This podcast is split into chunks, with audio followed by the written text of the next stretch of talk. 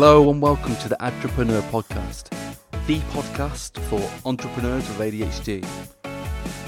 We speak to successful business owners and industry experts to bring you the best tips and insights to help you launch and scale your business. Stick with us and we'll give you actionable steps that you can take right now that will get results. This podcast is hosted by Dan Gazain, founder of entrepreneur.com and owner of Huxo Creative, the web agency that helps your business stand out and get results. Now, on to the show with your host, Dan Gazain. Hey there, you're listening to episode two of the Entrepreneur Podcast. Thank you so much for listening. Today, I want to talk about niches and why you, trying to be a jack of all trades will get you nowhere fast. So, I've been helping businesses improve their online presence for some time. I've been building websites since picking up a book on HTML as a teenager. And when I first decided to launch a business back in 2013, I was full of expectations. I launched Huxo Digital Media and plan to turn it into my full time business, running social media campaigns. But I went about it in the wrong way. I spent a lot of time writing and curating content to share on social media rather than going out to meet people. I worked hard on my website and adding content. I built a social media following and spent every spare minute working on the business. I got noticed, I had inquiries coming through, and people were asking me to do all sorts of things. But they weren't always asking me to manage their social campaigns, which is what my business did. I was desperate to build a business, so I wanted to take any work that came my way. I would bend over backwards to win clients. So, what started as a social media marketing company turned into a kind of one stop shop for all things digital. I'd be helping with email issues and IT support, problems with websites, problems with websites that I'd built and people didn't know how to use. We dabbled in graphic design and won some pretty big clients thanks to a good personal network in the NHS. The graphic design work kept coming, but I'm not a graphic designer. What I did was found a couple of freelancers and outsourced the work. But this in itself was a pain to deal with. It took a few attempts to get the level of work I wanted, and I had to sift through some pretty awful work to find the right person that I would be happy to have working for my company. I'd talk to the clients, I'd find out what they needed, I'd pass it all over to the graphic designers, and I'd spend time dealing with the graphic designers to make any amendments before I'd even show it to the client. I started sourcing uniform. I'd have it ordered, printed, and embroidered with a client's details and logos, and then we'd create business cards, flyers, signage, and so much more. Having all this work coming through felt great, but I was becoming a facilitator, a middleman. Whilst doing all this, I still worked full time. I had two young sons, and I knew I needed to keep going to get where I wanted to be. I was spending all of my free time dealing with the business, commissioning work, dealing with inquiries, writing about social media marketing, and trying to stay up to date with the news on some of the biggest social media networks. Twitter worked really well. I had over 20,000 followers at one point, and the engagement was great. Facebook wasn't working so well, but I carried on anyway. Twitter brought new work, new connections, and helped build relationships with other business owners. I managed to get into a top 10 list of UK social media influencers, and this led to me featuring in some newspapers. In my head, I was doing well and I was going places. But every new message, every new call or email about social media marketing seemed to be asking for something different. And I'd always try to accommodate that. The one thing I did love was building websites. I loved it from the first time I learned how to write in code. When I opened up a notepad and watched everything magically appear how I told it to in a web browser. I'd worked on web projects for some new businesses and businesses that had been around longer than I'd been alive. Some of them had absolutely no idea. All they knew was that they wanted to get online and have a website. Most of them were happy for me to get on with it, and they stayed happy when they had results. Others were not interested. I'd build a website, I'd tell them how important it was to get blogging and using social media, but they weren't interested. It did take me a while to realise that I'd been making a lot of mistakes. I'd become a kind of jack of all trades, And if I was a jack of all trades, I'd be a master of none. The social media side was fun. I loved writing content and finding really good content to share to my audience. What it took me a while to realise is that I didn't enjoy writing content for just anyone. This is where I struggled. Having helped friends out on their social media uh, and having built up a following for them, I thought that I could do this for anyone, and I couldn't. I wasn't a marketer, and my biggest mistake was charging way too little. I thought at the time that by being cheaper than some of the big companies, that I would take off massively. I had an amazing service for a dirt cheap price, so people would surely want that. And I was wrong, massively wrong. I was sure at one point that if I kept going, it would just work out, but I was doing things wrong. I had no prior business knowledge.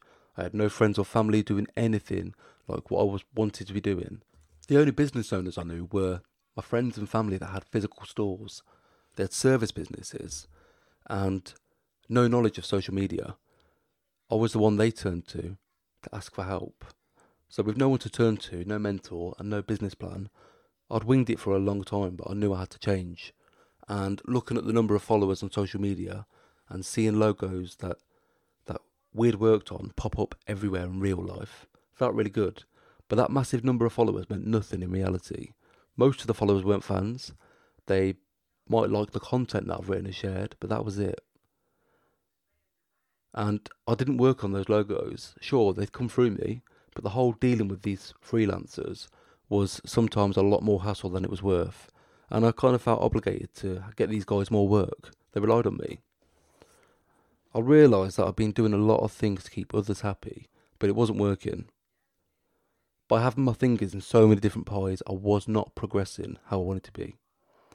I wasn't putting all of my time and effort into being better at one core thing.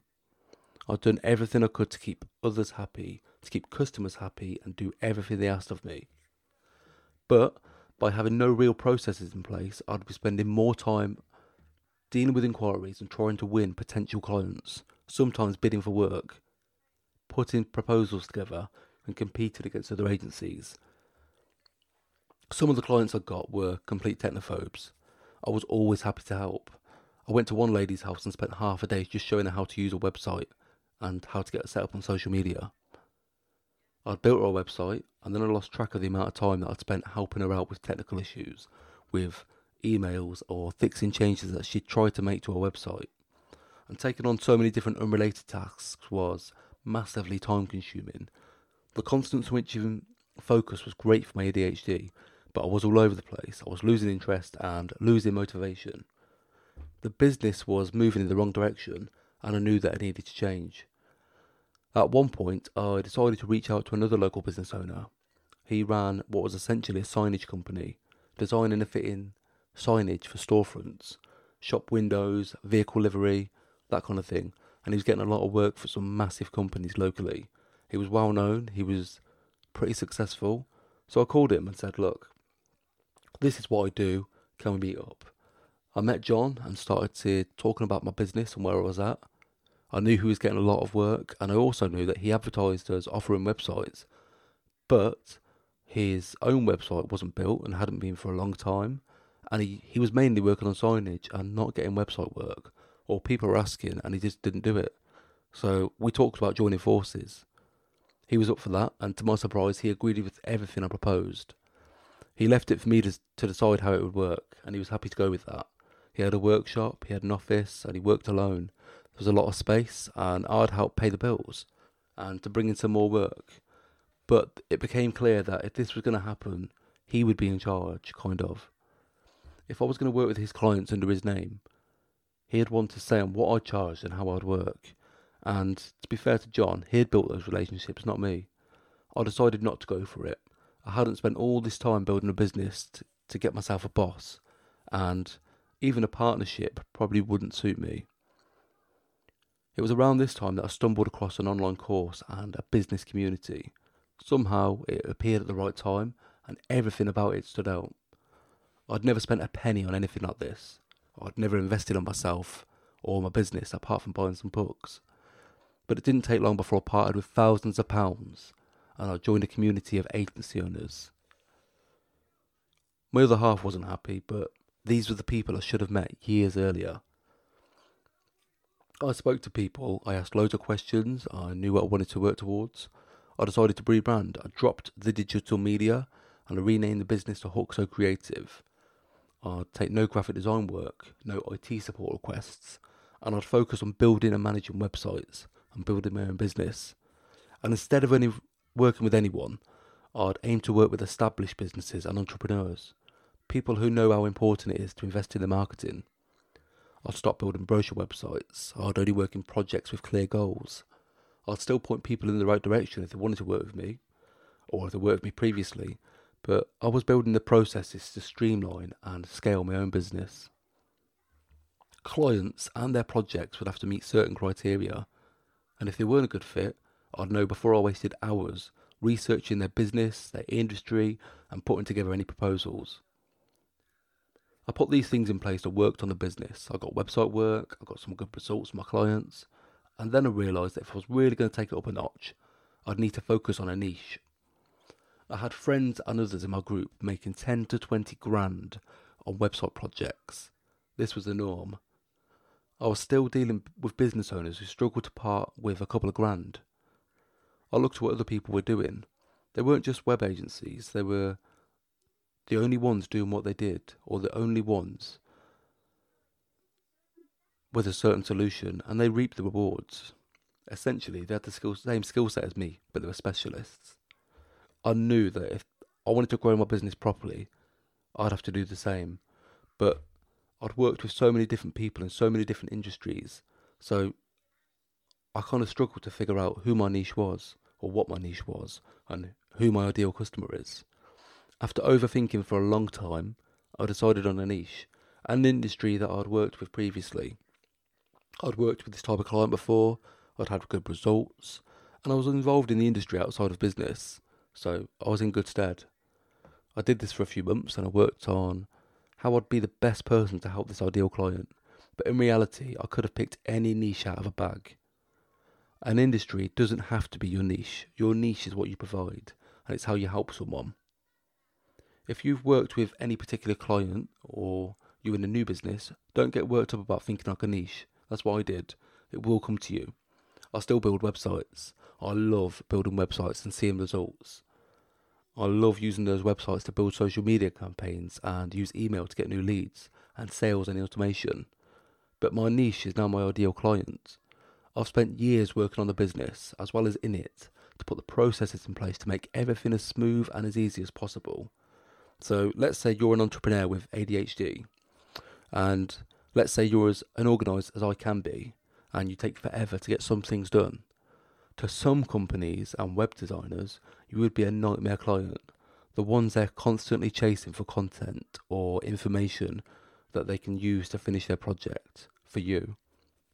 I've built systems that make life so much easier and that do the running around for me from the initial discovery session to figure out why you need a website, to questionnaires and templates to help you put together everything you need to help me get the project complete. We'll also take calls and emails throughout the process to make sure we're all on track. And I'll do the same for myself. I've got processes and templates in place. They keep me on track and keep me consistent. And that, in my mind, is my niche. That allows me to work on so many different types of projects for different industries that I don't get bored. But by working with people like me, I know what they struggle with and how I'm taking away the hassle and all the difficult parts of working on a project like this. So, niching down or niching, if you're American or Australian, isn't going to make you miss out. If you want to be seen as a specialist rather than a generalist, that's what you need to do. Don't limit yourself to what your business does now either. This isn't limited to online businesses and big companies. If you're a mechanic, you can still niche down. If you're a gardener, you can niche down. If you're a florist, you can niche down. So I'll explain.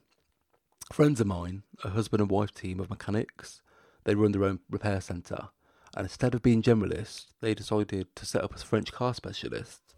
They deal with Citroens, Peugeots, Renaults, that doesn't mean they can't fix other cars, because they can, they're mechanics. But what they've done is position themselves as the specialists for fixing French cars, and it's paid off massively.